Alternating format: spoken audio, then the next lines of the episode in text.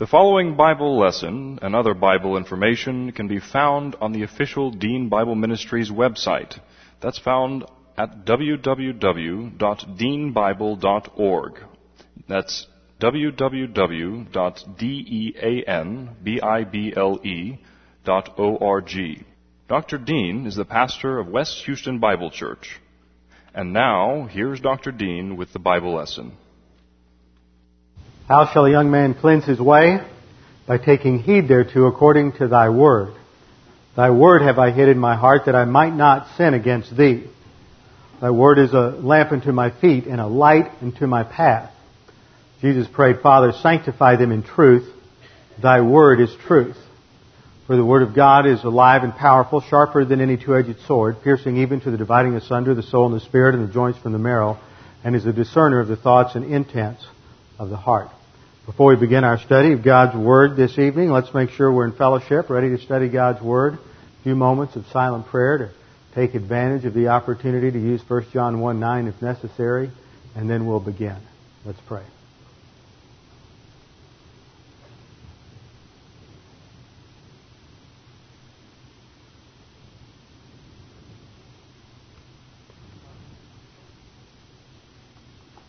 Father, we thank you for your word, that it illuminates everything in our thinking, and it teaches us the way things are in reality, how you created the heavens and the earth and all that is in them, that you have done everything for our lives and for our salvation.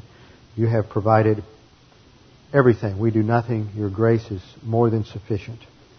Father, we pray that under the teaching ministry of God the Holy Spirit, we could understand the things that we study tonight, as we reflect upon all that you have provided for our spiritual life and can be motivated by it to advance to spiritual maturity. We pray this in Jesus' name. Amen.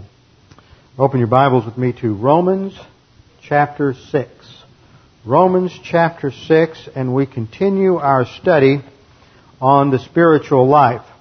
Now, as we start Romans 6, Paul begins with a question. It's a rhetorical question designed to bring up an important issue that was faced at that time, and I think it's masterful the way he did it, because it combines both the literal question, which would come from the antinomians, who might want to say that, okay, we have grace, Christ died for our sins, He covered everything, He paid the penalty, so why can't I just go out and continue to sin?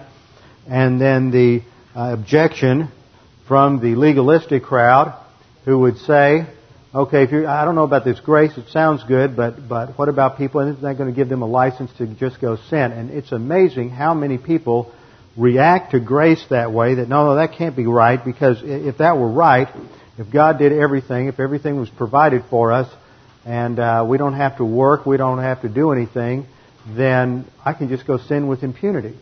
And Paul gives that a resounding no, so he starts with a question, follows it with an answer, which is a strong negation, and then he brings up another question in verse 3, which focuses our attention on the doctrinal issue at stake, which is baptism into Christ, what that means. And then he spends the next 7 verses unpacking what the baptism into Christ's death is all about. Now, this basically brings up the whole issue of positional truth, and I know I've used that term more than once recently, and so we need to identify and define what these terms mean. Positional truth is really made up of two separate doctrines. The first is retroactive positional truth, and the second is current positional truth. So let's define retroactive positional truth first. This is when the believer is identified with Christ's spiritual death. This is a historical happening. The moment we trusted Christ as our Savior, at that instant, a historical reality takes place. We are identified with Christ and identified with everything that takes place on the cross because of our position in Christ. We're identified with His death, His spiritual death, His physical death and burial, and resurrection.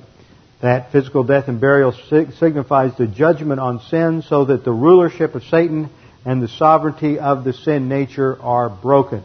Up to that point, we are all under the tyranny of the sin nature. Every single human being, no matter who they are, no matter how nice they are, no matter how wonderful they are, or kind, or moral.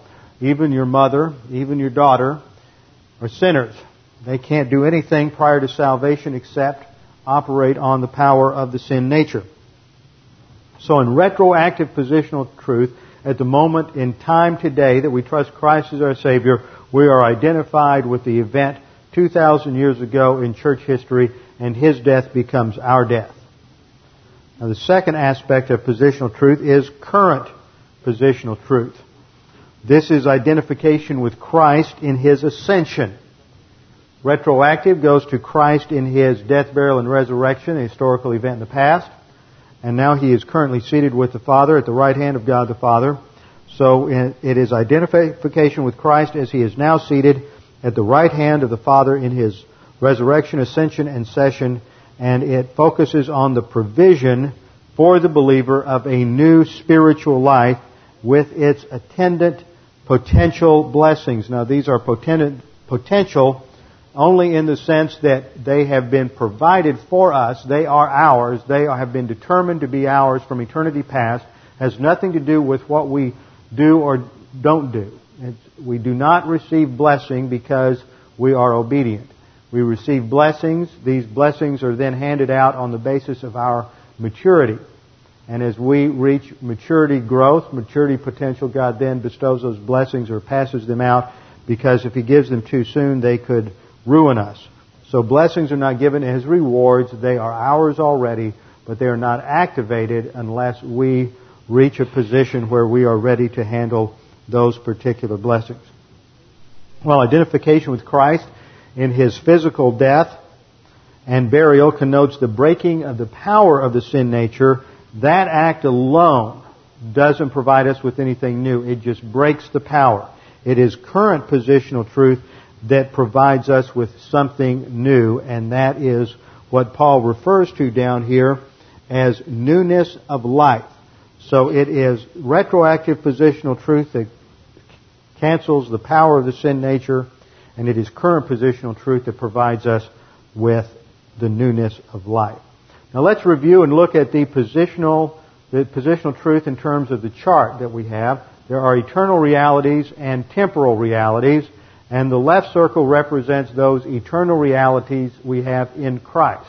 The sphere represents the concept in the Greek. The end plus the dative indicates a sphere. This is in Christ. This incorporates all that He is, and all that He has done are ours. And at the instant of faith alone in Christ alone, we are baptized by means of God the Holy Spirit. That means we are identified with Him legally and judicially, so that everything that happens on the cross, in effect, happened to us at that point.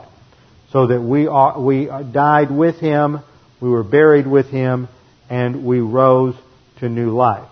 The second sphere represents the sphere of the Christian life, whether we are filled with the Spirit and walking by the Spirit, or whether we are out of fellowship, in carnality, under the sin nature. Now, prior to salvation, we have no choice but to be under the sin nature. But after salvation, it is exclusively a matter of our own volition. The issue in the past chapters has been the imputation of Christ, the imputation of perfect righteousness. We see that God is plus R, He's perfect righteousness and absolute justice, and we are minus R. The only way God could solve the problem is through a substitute. So Jesus Christ had to serve as that substitute. And at the cross, all of our unrighteousness, all of our sins are poured out upon Him. They are imputed to Him, credited to Him in a judicial imputation. And then His righteousness is judicially imputed to us, so that when God looks at us, it is on the basis of that perfect righteousness and not on the basis of whatever we do, good or bad, under the filling of the Spirit or not. And so He blesses us totally and exclusively on the basis of our possession of the righteousness of Christ.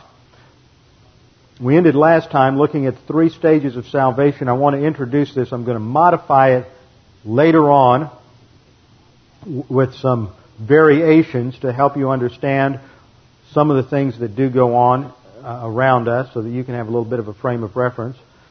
Phase one is at the cross. It takes place in an instant in time. It is not a process. This is the problem of Roman Catholic theology. Justification in Roman Catholic theology is a process. It takes place over time, just as sanctification does. So they happen together, and frankly, in Roman Catholic theology, you never know when you have enough. You are meriting the merit of Christ, and every time you participate in a sacrament, one of the seven sacraments, you receive a little more grace. How much grace do you need to be saved? Nobody knows. So that's the problem. They don't understand phase one is a point in time. It is a process. Phase two is the spiritual life, which is called sanctification, and it is our growth from spiritual infancy to spiritual maturity. And then phase three is glorification, when we're absent from the body face to face with the Lord. Phase one is called positional sanctification, phase two, progressive sanctification, and phase three, ultimate sanctification. Pay attention to those terms. I'm going to introduce a variant heresy. It's called entire sanctification later on. Don't get confused. That's a technical term, but it's not right. That's the Wesleyan holiness Pentecostal idea that you can reach perfection now. And they call that entire sanctification. So, with positional sanctification, we're freed from the penalty of sin. It is positional.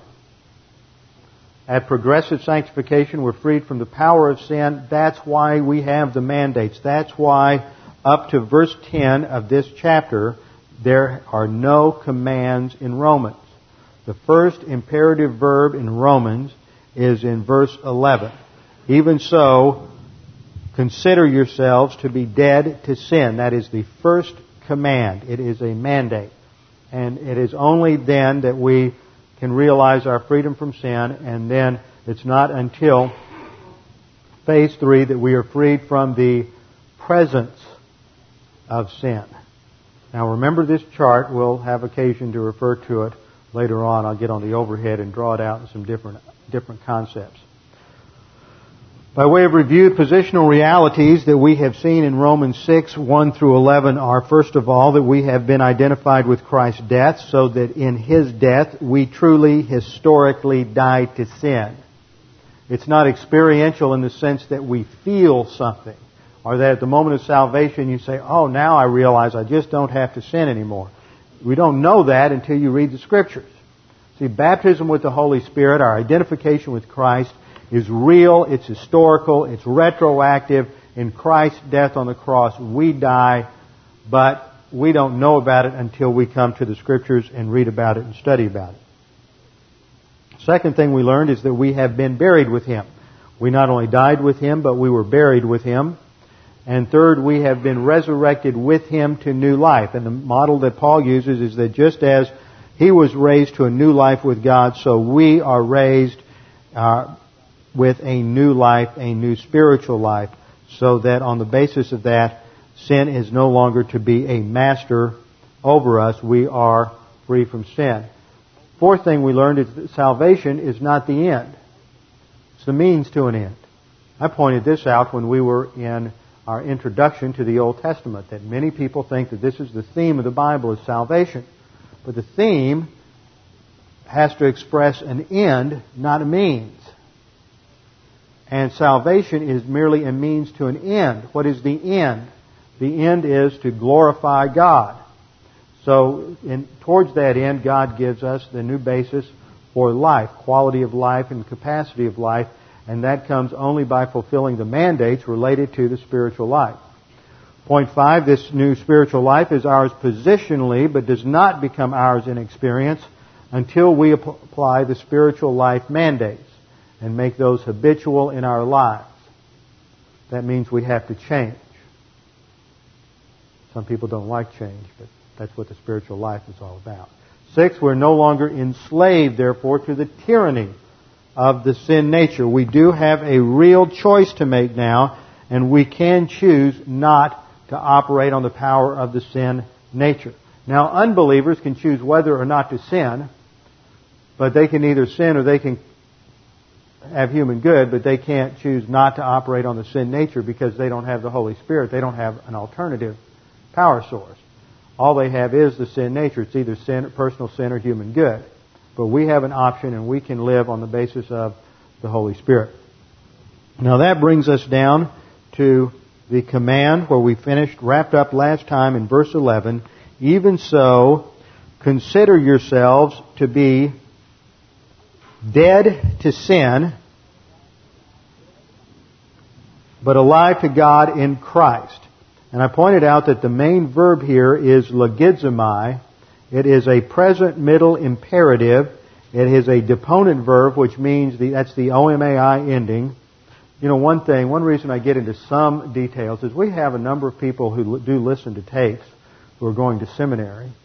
And it's always helpful for those to know some of these little fine points. It may not be relevant to you, but I know there are people out there listening to some of the tapes, and these points are relevant to them. The O-M-A-I ending, in fact, there's a daomai is one of the words for request. And I have had 3 phone calls in the last year from pastors who have called me up and said, well, I don't understand. It's a middle or passive verb. How can I translate pray as a passive? That's because you've got to understand that the O-M-A-I ending indicates, as the dictionary form of the word indicates, it's a deponent verb, which means the active form dropped out of usage. It no longer exists. So the middle passive form does double duty. It can be active in meaning, or it can be middle or passive in meaning. You just have to judge from the context. So just because it is technically a passive form doesn't mean it has a passive meaning. As a deponent verb, it has an active meaning with a passive form. And it means to reckon, to calculate, to count, to take into account, to evaluate, to estimate, to think, to ponder, to deliberate, and to conclude. So all of those meanings have in common is that this is a function of cognition. This is not a function of emotion. And what we learn when we come to that verse is that the key issue, the central issues in the spiritual life are going to be determined by what you think and what you choose. That's the battlefield. The battlefield is between our ears. The battlefield is not how we feel. The battlefield is not what Satan is doing.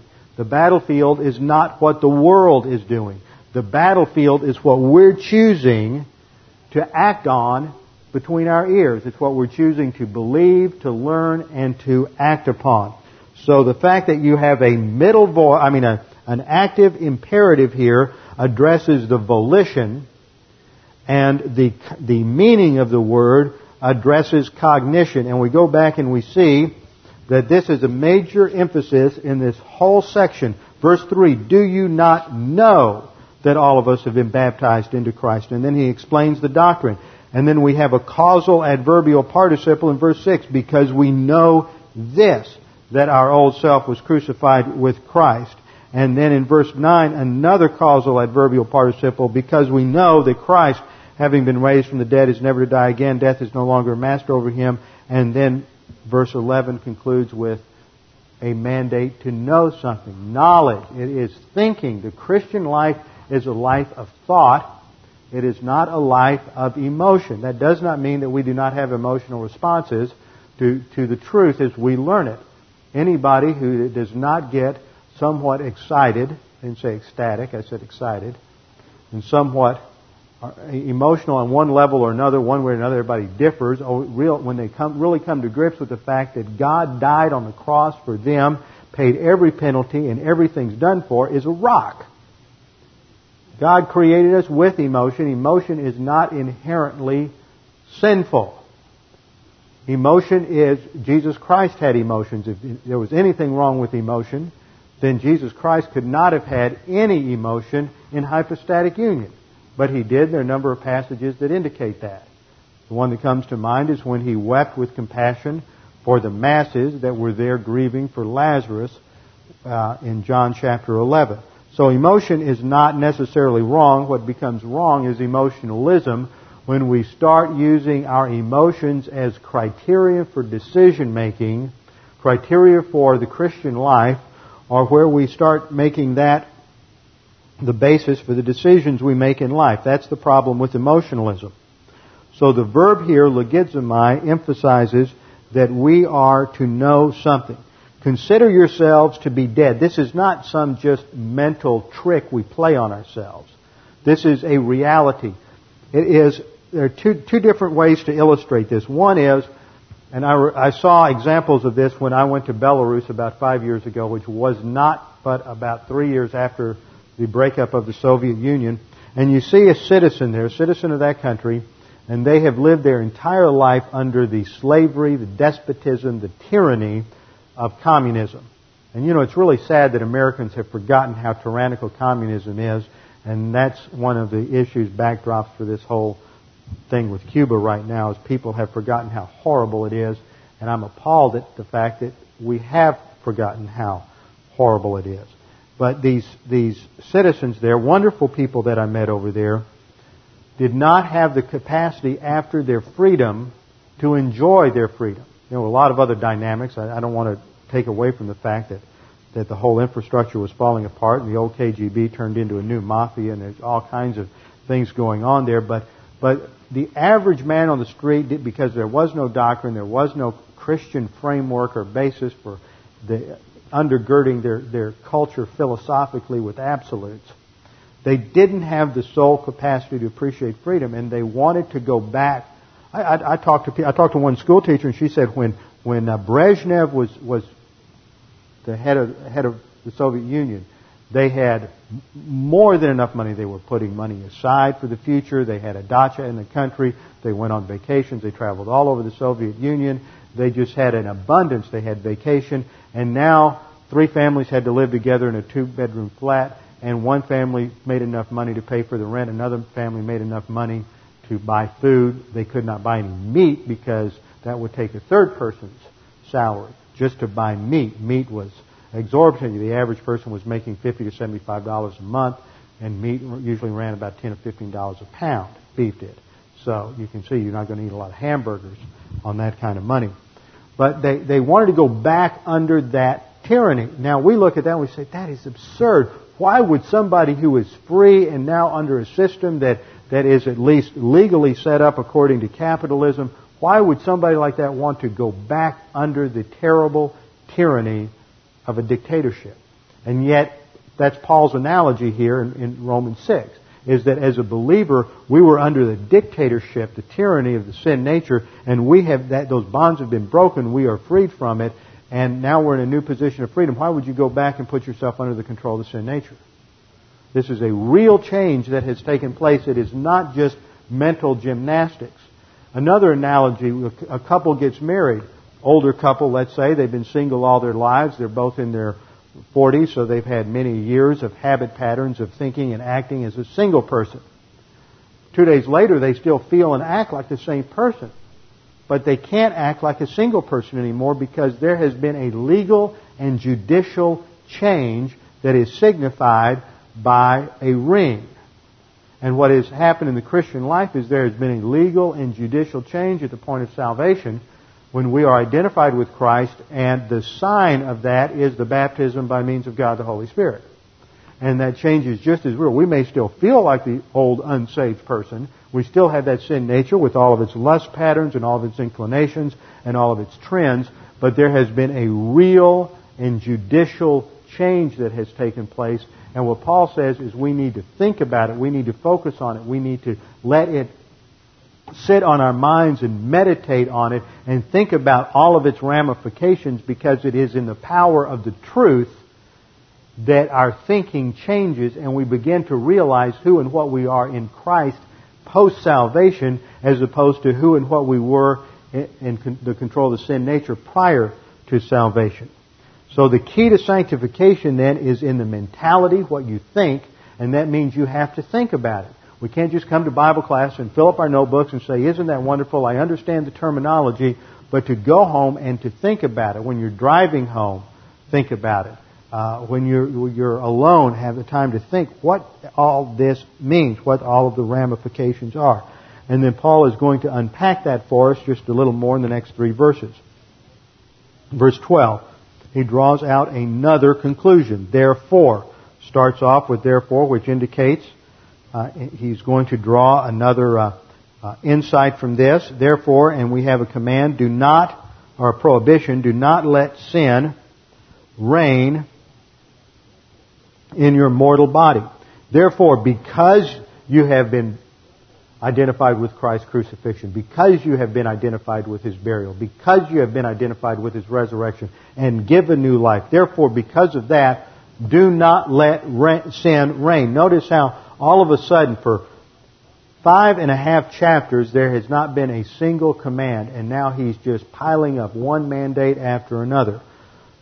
Think, positive command, consider yourselves dead to sin. Think about it, calculate, reckon it, deliberate it, conclude. You're dead to sin.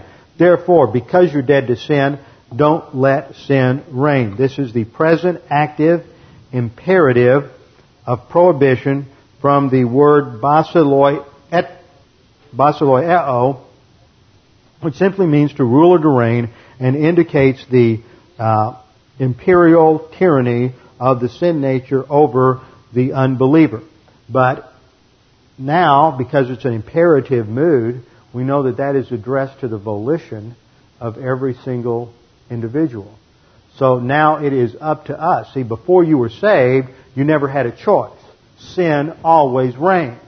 But now that we are believers, we have a choice. Sin can dominate or not. What makes the difference? The difference is our volition.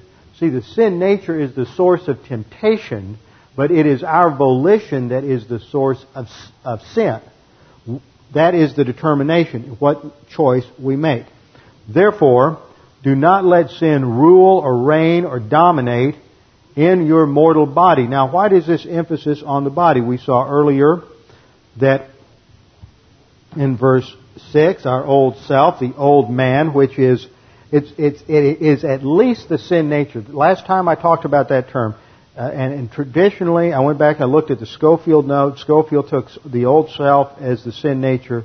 Chafer took the old self as the sin nature. But if the old man, that's really what it is, it's old man, it's paleos anthropos, the old man. If the old man was crucified, then body, what's the body of sin? See, that's the problem. They want to treat both words as a sin nature. The old man is at least the sin nature, but it's everything we are under the dominion of the sin nature. It's not excluding the sin nature from the meaning of the word, but it's more than simply the sin nature. And it is more than just the positional death of the sin nature. Because it is that old man that is dead. And it is that dominion of the old sin nature that is dead. Old man includes all of that. That the body of sin, that is the continuing sin nature that stays in our life, that continues to plague us throughout our lives, might be done away with. That's the purpose. It is a potential. The reason that we're crucified is for the purpose of doing away with the sin nature. Now, that doesn't happen until phase 3. Don't go out of here and think, okay, now I'm going to be sinlessly perfect. We'll deal with that error in a little bit. That's arrogance. And the first person that comes along and says, I haven't sinned, I always want to ask them, well, are you proud about that? Oh, no. Why did you tell me? Therefore, do not let sin reign in your mortal body. It is in our physical body, the cell structure of our body, that the sin nature is housed. That's why it's called body of sin back in verse 6. It's called the flesh in many other passages, because the sin nature, it's not immaterial. There may be an immaterial element to it, but it is basically housed in the cell structure of our body. As long as we're in this mortal body, we are going to deal with the problems of the sin nature. There is a strong physical element to temptation. Therefore, do not let sin reign in your mortal body that you should obey its lust. Is it going to control your body, and then are you going to obey the lust? And when we get into the sin nature, we see that the core portion of the sin nature is the lust pattern. This is the motivation, whether it's approbation lust, power lust, sex lust, chemical lust, crusader lust, whatever your particular lust pattern may be, and it may shift from day to day or from moment to moment, or some of you are thinking about your kids and say, well, I think it shifts from minute to minute, but we all have lust patterns, and everybody's different, and don't go judging somebody else just because their lust pattern is less socially acceptable than your lust pattern. We have area of strength produces human good, and area of weakness produces personal sin, but that lust pattern drives us towards trends. Depending on your lust pattern, you're going to trend in either the direction of asceticism and legalism, which will lead to moral degeneracy, or you'll trend towards licentiousness and end up in immoral degeneracy. But the lust pattern is what drives, and what Paul says is that you can break it at its core, and you don't have to obey those lusts. You can say no, and the power there is the Holy Spirit, but we won't get there till chapter 8. And then in verse 13, we come upon a very interesting phrase. Verse 13, and do not go on presenting the members of your body to sin. Now this is one of those interesting phrases that has a lot of confusion to it and a lot of different historical aspects to it. And I want to take some time both to educate you on historically and on some of the issues here, and maybe drive out some confusion that has existed because of the old King James translation of this. It starts off with you have two imperative verbs in this verse, and they both are translated in the New American Standard as present. The old King James translated it yield. And all the books that are written on how to yield and the importance of yieldedness and everything else. We're going to look at that in a minute. But let's do our exegesis first to understand what the passage says before we take a little historical detour. Starts off with a imperative of prohibition. It is a present active imperative of the verb parhistemi. It's a compound verb. Looks like this in the Greek. Parhistemi. P-A-R. This is really para, which is to come alongside or be next to, which is a preposition, plus the verb histemi. And it has a wide variety of meanings. It means to place beside, to stand. Histemi can mean to stand, to take your stand, hold your ground, power alongside. So it means to place beside, to put at someone's disposal, to stand, to provide, to place, to bring, to offer, and to approach. So you see, the word has a wide variety of meanings, and one of many is the concept, uses the word to yield. And this was the word that was used in the old King James. So let's stop a minute and talk about this word yield, because it, like carnal and holy, a couple of other words that have roots in godliness, that's another one. These words have roots that go back into Old English, and they have become part of mainstream Christian evangelical vocabulary. People talk about it all the time. But what does it mean? What does it mean to yield? I mean, I do that when I come to a yellow triangle sign on the road and somebody's coming from the other direction and I let them have the right of way. Is that what I'm supposed to do to God? Let Him have the right of way? Well, it's sort of that idea. We're supposed to let God have control, but yield doesn't really communicate that too well in a modern setting. So let's stop a minute and see what yield means. According to the dictionary, according to the American Heritage Dictionary, yield means to give forth by or as if by a natural process, especially by cultivation. So that would be applying it agriculturally, the yield of a crop, how much is produced. Well, that doesn't fit the scenario here. To furnish as return for effort or investment. How much yield did you get off of your stock return? In other words, what was your dividend or investment return or interest rate? That doesn't fit either. Second meaning, it has the idea of to give over possession of as in deference or defeat, to surrender. Well, there is an element of that that's true here. The appeal is that we are to give up our will and place it under subjection to God's will. That's really the idea, to clarify it. Sometimes the dictionary definition isn't precise enough.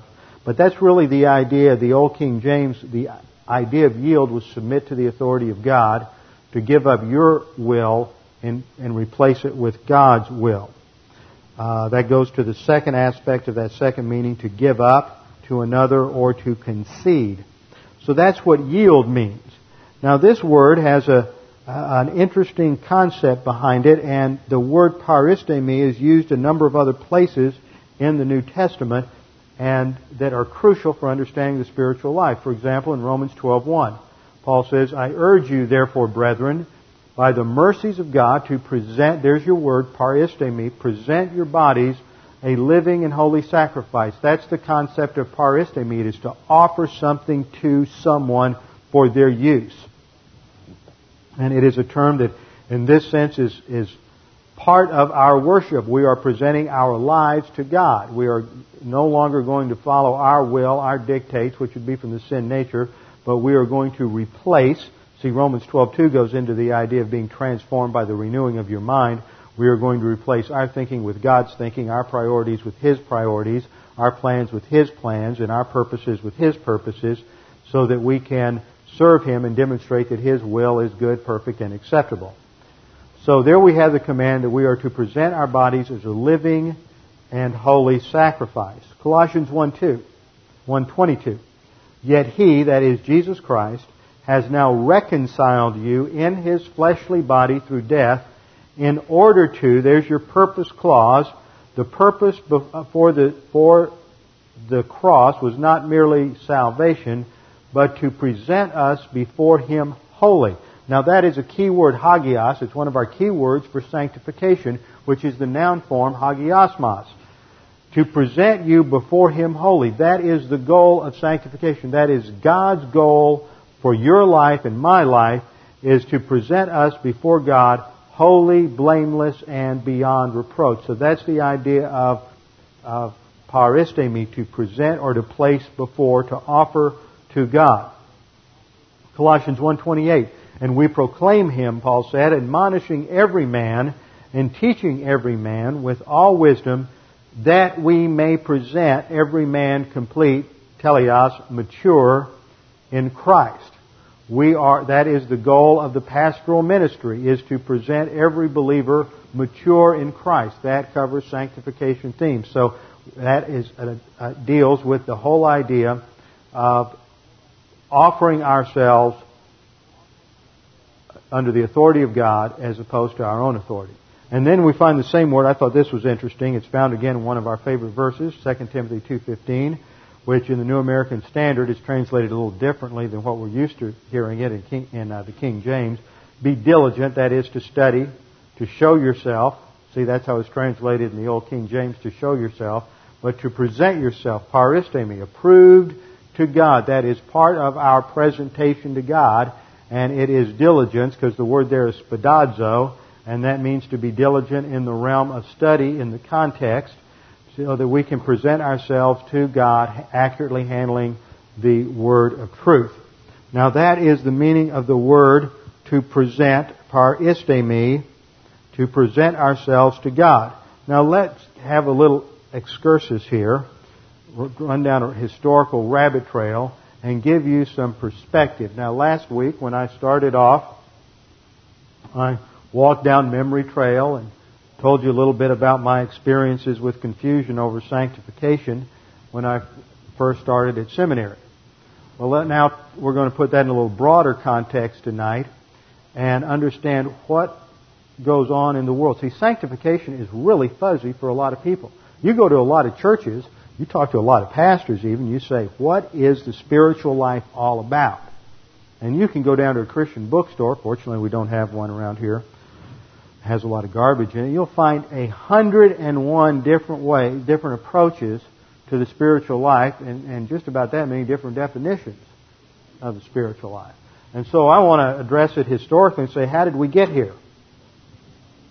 Well, you had the early church. Let's draw a little flow chart here. You start off with the early church, and in the early church, they were not really concerned with figuring out the spiritual life. In fact, if you read their writings, they're rather legalistic because they don't have a clear understanding of a lot of things yet. It's amazing how rapidly the early Christians lost the clarity of doctrine once the apostles passed from the scene. I mean, within 5 or 10 years, they're in legalism. Now, they have all the information, and they quote Scripture a lot, but it's a very naive or untested or unthought-out expression. They believe Jesus is God. They believe in salvation by grace, but they're not defining anything. And the early church really focuses on what we've studied some on Sunday morning. Who was Jesus before He came, which is His eternal deity? What was Jesus when He came, which is the hypostatic union? And then what did Jesus do for us when He came, which is the atonement? And that really took them about 5 or 6 centuries to work that out. Now, in the meantime, they're getting all kinds of influences from false religions, and what comes in is a work system based on the sacraments. So, spirituality becomes equated with morality. And this is what dominates throughout the Middle Ages in Roman Catholic theology. Then along about October 31st, 1517, when Martin Luther nailed the 95 Theses on the door of the Church of Wittenberg, you had the Protestant Reformation. Now, the Protestant Reformation took the Church back to a concept of salvation by grace. And it also took the Church, it took it back to two important things: salvation by faith through, by grace through faith, and a literal interpretation of the Scriptures. But it still takes time to work out your implications. When you have people who are being martyred for justification by faith alone, and the flower of your seminaries are being burned at the stake within 10 years of graduation, then you're not getting a lot of theological development. In other words, they're fighting furiously to stay alive on one issue, and that's justification by faith. And it takes a while before they work out the implications of a literal hermeneutic into the different categories of doctrine. In fact, it takes about 400 or 500 years. They start off in salvation, and then it's about 100 years before they get to eschatology and start shifting away from amillennialism to premillennialism. And they're working it out in all kinds of different areas. But the Protestant Reformation failed when it comes to the spiritual life because they kept the same thing. Spirituality was by morality, and an emphasis was on the law. See, there was still, underlying this, there is no distinction between the church and Israel in their thinking. Just as in Roman Catholic. Now, you can go back, and I've read some excellent academic works developing how a distinction between Israel and the church was very present in the early church thinking. They understood that. They didn't work out its implications, but they understood it. It's there in the early church fathers, and they knew there was a distinction between Israel and the church. But in the Middle Ages, that was lost in amillennial theology, so that the church becomes the new Israel. And Israel was the church in the Old Testament. And there is no emphasis on the Holy Spirit back in the Middle Ages. And even in Reformed theology, see, your two major branches are Lutheranism and your Calvinistic branches, which are called Reformed theology. Congregationalism, Presbyterianism, and effective Anglicanism, and all that's called Reformed theology. So we'll put an R there for Reformed theology. And Reformed theology and Lutheranism all hold to what is called a replacement theology. The church replaces Israel. The church is the new Israel. Now, that's not that term is never applied to the church anywhere in the New Testament, but that's another story, and we'll get into that in a future study. But they fail to make that distinction. So, therefore, what they see as the primary sanctifying element in Israel must be the sanctifying element in the church. And what is that? The key sanctifying element in Israel was the law. And so they bring the law over, they drop the ceremonial, the sacrifices, all that, saying that was clearly fulfilled at the cross, so we'll drop that. But their principle is, if it's not abrogated, it continues. See, as dispensationalists, we say if it's not restated, it was abrogated. There's a difference. See, they say if it's not specifically abrogated, it continues. And we would say unless it's restated, it was done away with. So now you're in a situation, and this takes us down through the 1600s, 1700s, into the 1800s, and, of course, spirituality on morality really doesn't work. So there's all kinds of problems, ebbs and flows in the strength of the church, and you get a couple of guys who are real concerned about holiness. They're real concerned about moral purity. And they're going to Oxford, and they all get together, and they have a little club called the Holy Club. You know, John, Chuck, and George. John Wesley, Charles Wesley, and George Whitfield, and a couple of other men. Now, none of them are saved at that point.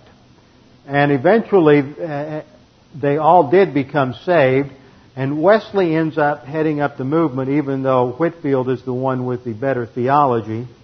And Wesley comes along, and he sort of introduced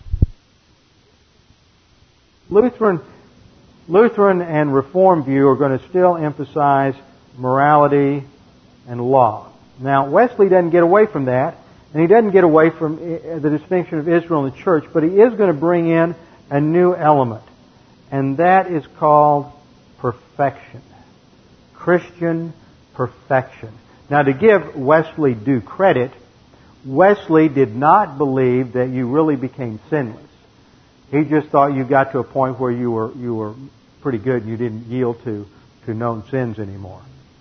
But he didn't really think you'd become sinless. His followers, though, took it that far, that you could become sinless. And by the middle of the 19th century, and this is really where everything starts to just fragment into a multitude of directions. In the middle of the 19th century, one of Wesley's followers by the name of Phoebe Palmer, who's a Bible teacher, married to a physician down in Manhattan, teaching the Bible, starts teaching that what you get at the cross is salvation blessing, but you have to have a second work of grace that elevates you for sanctification blessing. And now you have two steps. And this is a foundational shift in thinking. The 19th century is the seedbed for all the 20th century's problems in all kinds of ways. But theologically, this is one of them. Now, there are three groups that are heavily influenced from this. The first group is the crowd that's called holiness churches. This is like a Nazarene church. I don't know if you've got Nazarene churches up here or not. But Nazarene churches, they're holiness. They don't speak in tongues. They're holiness. They have a two-step view of the Christian life. You can lose your salvation. They're definitely Arminian in that way. Then you had another group that came out of this, that came out of some Bible conferences in England that originally met at Keswick in England, so they became known by that name, the Keswick movement. And then you have the Pentecostal crowd that doesn't come along till the turn of the century. Now, what is unique about these groups is they're all putting an emphasis on the Holy Spirit. Dispensationalists come along too at the same time, but they're not two-steppers. I'm not talking about dancing, country western dancing. They all emphasize the Holy Spirit. Now, if you go back and you look at Reformed theology, there's no emphasis on the Holy Spirit. The two greatest works, talk to any trained theologian who's been to seminary and has an education worth the paper his degree's written on, and he'll tell you that the two greatest classical works in church history on the Holy Spirit are John Owens' work on the Holy Spirit. John Owens was the chaplain to Oliver Cromwell. He was the great Puritan theologian. And Abraham Kuyper's work on the Holy Spirit, written at the end of the 19th century. And Abraham Kuyper was a brilliant man. He also, at the same time, he was one of the foremost Dutch Reformed theologians. He was the Prime Minister of the Netherlands, and he had many other accomplishments to his name. But if you read those, and I've had to read all of them, both of them from cover to cover, they don't mention two things. Baptism of the Holy Spirit, the filling of the Holy Spirit. Now, you scratch your head and you say, well, how can they write a book about the Holy Spirit and not mention the baptism of the Holy Spirit and the filling of the Holy Spirit?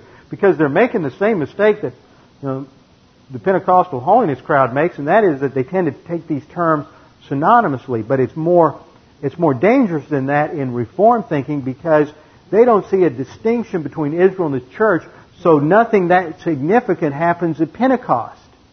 See, it's at Pentecost that the Holy Spirit comes down. It's at Pentecost is the first time you have baptism by means of the Holy Spirit. And it's at Pentecost the first time you have believers indwelt by the Holy Spirit. And it's at Pentecost the first time believers are filled with the Spirit. But there's no framework for that in their theology. It's not there because it is replacement theology and the church is the new Israel. So this is the benefit of the Holiness, Keswick, and Pentecostal crowd, and as dispensationalism as well, because dispensationalism came along with Darby starting in the 1830s, and Darby sees a distinction between the church and Israel, and that distinction is going to be partly based on the ministry of God the Holy Spirit in terms of His baptism work and the filling of God the Holy Spirit and His indwelling, and seeing a distinction between those three ministries. Now, one thing you're learning from all this is a question that all of you have probably asked at one time or another: what is a Bible church and where did we come from? Well, I'm giving you our pedigree.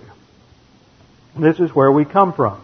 We've been influenced by all of these ideas, because they all came together, with the exception of Pentecostalism. Holiness theology and Keswick theology often cross-fertilize their theological ideas. And a lot of these teachers, like Reuben A. Torrey, who was president of Moody, in fact, Dwight Moody himself, and others at that time, bought into some of the holiness ideas. They had some elements, because, see, you'd have a mild form of this two-step, and to get to that second step, you had to yield, brother, yield.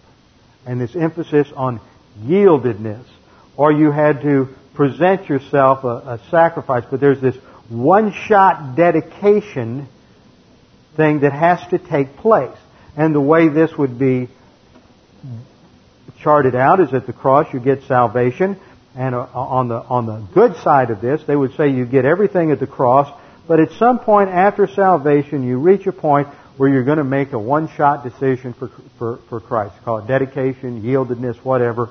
And that's going to kind of bump you up into a higher level. You may go up and down, but once you make that one-shot decision, then you're going to go in the Christian life. And a lot of folks have been taught that over the years. Some of you may have been taught that. I know I heard elements of that when I was growing up from different places here or there. And it just sort of adds to the confusion. And you just wonder, well, how do you put all this together and where does it come from? And I'm trying to address that a little bit before we run completely out of time. Well, in the context of the late 19th century, you had that was really the birth, I think, the renaissance of Bible teaching in American church history. Because what's happening is the bad guys are beginning to control the major seminaries, the bad guys being the liberals who've gone over to Germany to get their PhDs, and they've brought back 19th century German rationalism, empirical liberalism. And so they don't believe in anything anymore, no virgin birth, no atonement, no miracles. And the conservatives react, and one of the things they had was a lot of Bible conferences. Moody had a series of conferences right up here in Massachusetts called at Northfield, Mass., and they were called the Northfield Bible Conferences. There was another series of conferences that were called the Niagara Conferences, because they started over by Niagara Falls, but some years they met down in New York, a church in Manhattan, and other times they met in Northfield, and other times in other places. But some of the key speakers were Arnold C. Gablein, who was a Jew, who founded, I may be mistaken, I think he founded American Board of Missions to the Jews, but I might be wrong there. I know he founded a Jewish missionary organization. He was a committed dispensationalist. Cyrus Ingersoll Scofield, C.I. Scofield, who did the Scofield Reference Bible, which is considered to be the most important book for dispensational teaching. And Scofield was a lawyer, and he was a decorated Civil War Southern veteran. And he ended up in St. Louis, muddy drunk in the streets, and somebody got the gospel to him, and he was saved. And he was taught dispensational truth by one of the pastors there called James Hall Brooks in St. Louis. And then a little while later, while he was teaching in Northfield, along came a musician, musical evangelist who liked to lead the crowds in singing. But Scofield looked at this young whippersnapper and thought he had a lot of potential, and took him under his wing and started teaching him theology. That young musical evangelist's name was Louis Sperry Chafer. And Chafer did away with his musical evangelism and got caught up in teaching the Word and became an excellent student of the Gospel, but he never knew the original languages of Greek and Hebrew.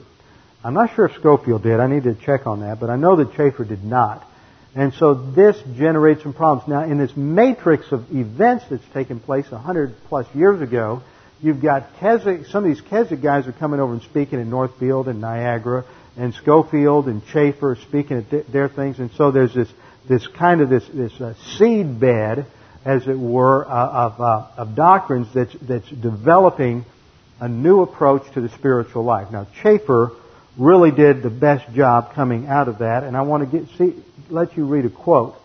This shows you the problem that we have, and this is one reason why Warfield, who was the head of the theology department, one of the great theologians — we wouldn't agree with him on many things, but he's a great theologian nevertheless — at Princeton, really nailed Chafer in his book review of Chafer's book, He That Is Spiritual, because he thought Chafer was Keswick, because Chafer picked up their terminology. That's why sometimes I spend so much time talking about words and their meaning, is they're important.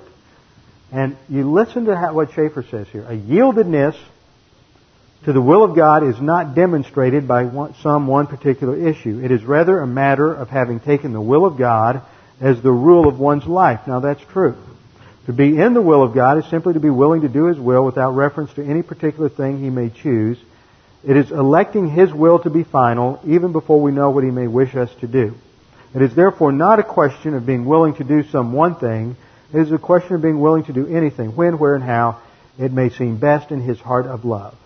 It is taking the normal and natural position of childlike trust, which has already consented to the wish of the Father, even before anything of the outworking of His wish is revealed, which is an excellent statement and explanation of what it means to yield. Now, Chafer founded Dallas Seminary. The three of the best teachers at Dallas in terms of spiritual life were Walvoord, John Walvoord, who's now chancellor. He just celebrated his 90th birthday. No, May 1st, he will have his 90th birthday.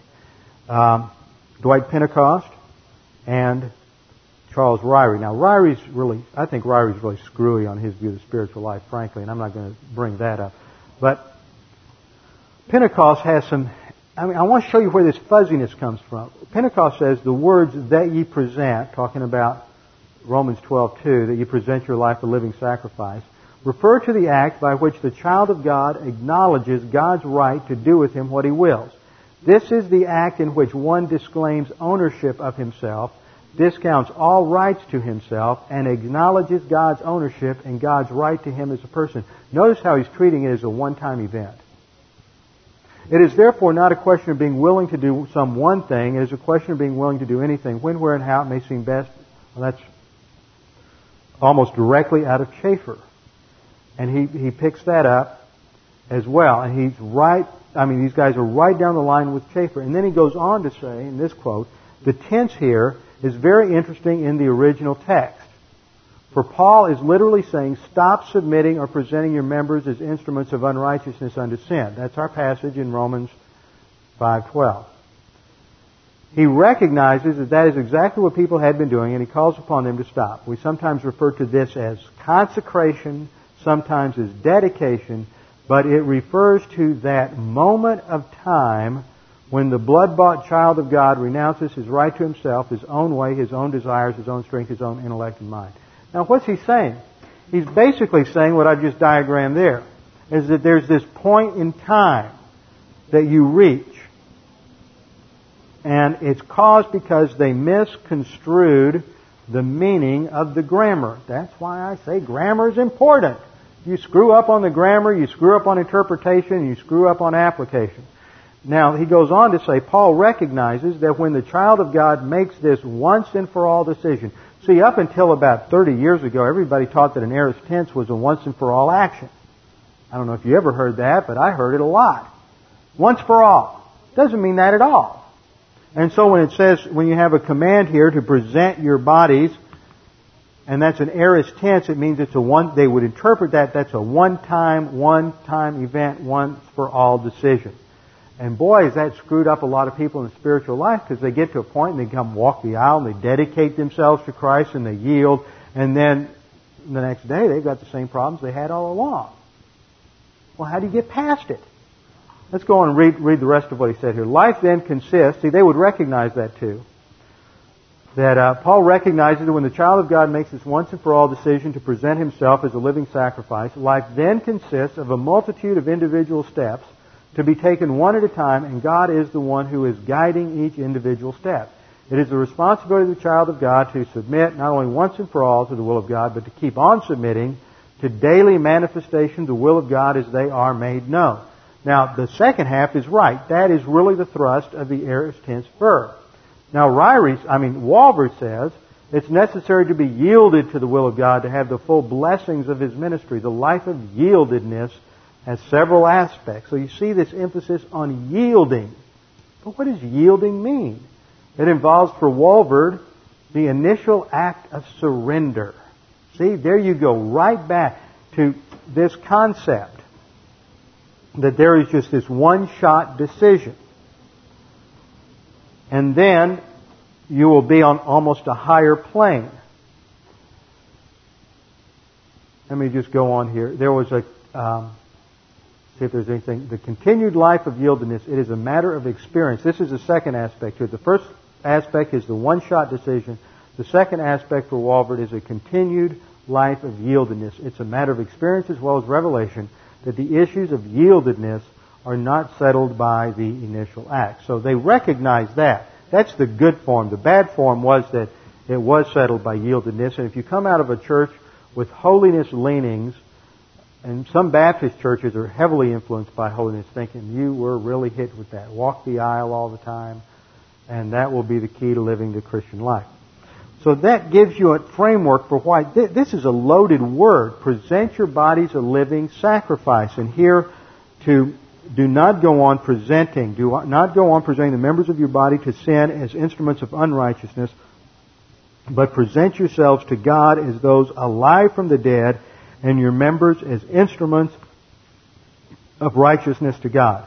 And I think the thrust here, to bring it into our vernacular, is the idea of submitting to the authority of someone. Do not go on submitting to the authority of the sin nature by presenting your body as instruments of unrighteousness, but submit yourselves to God, to God's authority, as those alive from the dead. See, this goes back to his argument. We are alive from the dead. We have been crucified with Christ. Now, the difference is that the present tense prohibition indicates stop doing something you're doing. The aorist tense emphasizes the fact that this is the beginning of an action. It emphasizes the importance and urgency of the action, but it is not making it a one-shot decision. It's not a once-for-all decision. The aorist just takes all the aspects of something, pulls it together, and treats it as one thing. It doesn't emphasize whether it's once for all or anything like that. That has nothing to do with the aorist tense. It's just either emphasizing the inception of the act or the urgency of the act or both. And I think it's both here. It's an urgent, because this is a priority in the Christian life. You're not going to get anywhere, and you need to start doing it if you haven't been doing it, and that's the context here with the Roman. You need to start submitting yourself to the authority of God as those alive from the dead, because you are alive from the dead. And your members, that is your body, your mind, every part of your being, as instruments of righteousness to God. Why? Verse 14, for sin shall not be master over you. The tyranny's been broken, for you are not under law. That's why I went back and traced the breakdown in church history. When you had that original breakdown, failure to understand the distinction between Israel and the church, all you're left with is spirituality by morality. And anything an unbeliever can do is not the spiritual life. The spiritual life is uniquely the product of God the Holy Spirit, walking by means of the Spirit, producing the fruit of the Spirit, as seen in Galatians chapter 5. So the principle is that we are not under law, we're under grace. Christ has done it all. Live in the light of this reality. And then he moves on to the next side of the argument in verse 15, and we'll hit that next time with our heads bowed and our eyes closed. Father, we thank you that you have done everything for us, not only for salvation, but that salvation has provided everything we need for the spiritual life. And it's based on the fact that we are identified with Christ in His death, burial, and resurrection. Therefore, the power of the sin nature is broken so that we can truly go forward without being under the dominion and tyranny of the sin nature. We pray that we would be challenged by these things and we would find the time to think, reflect.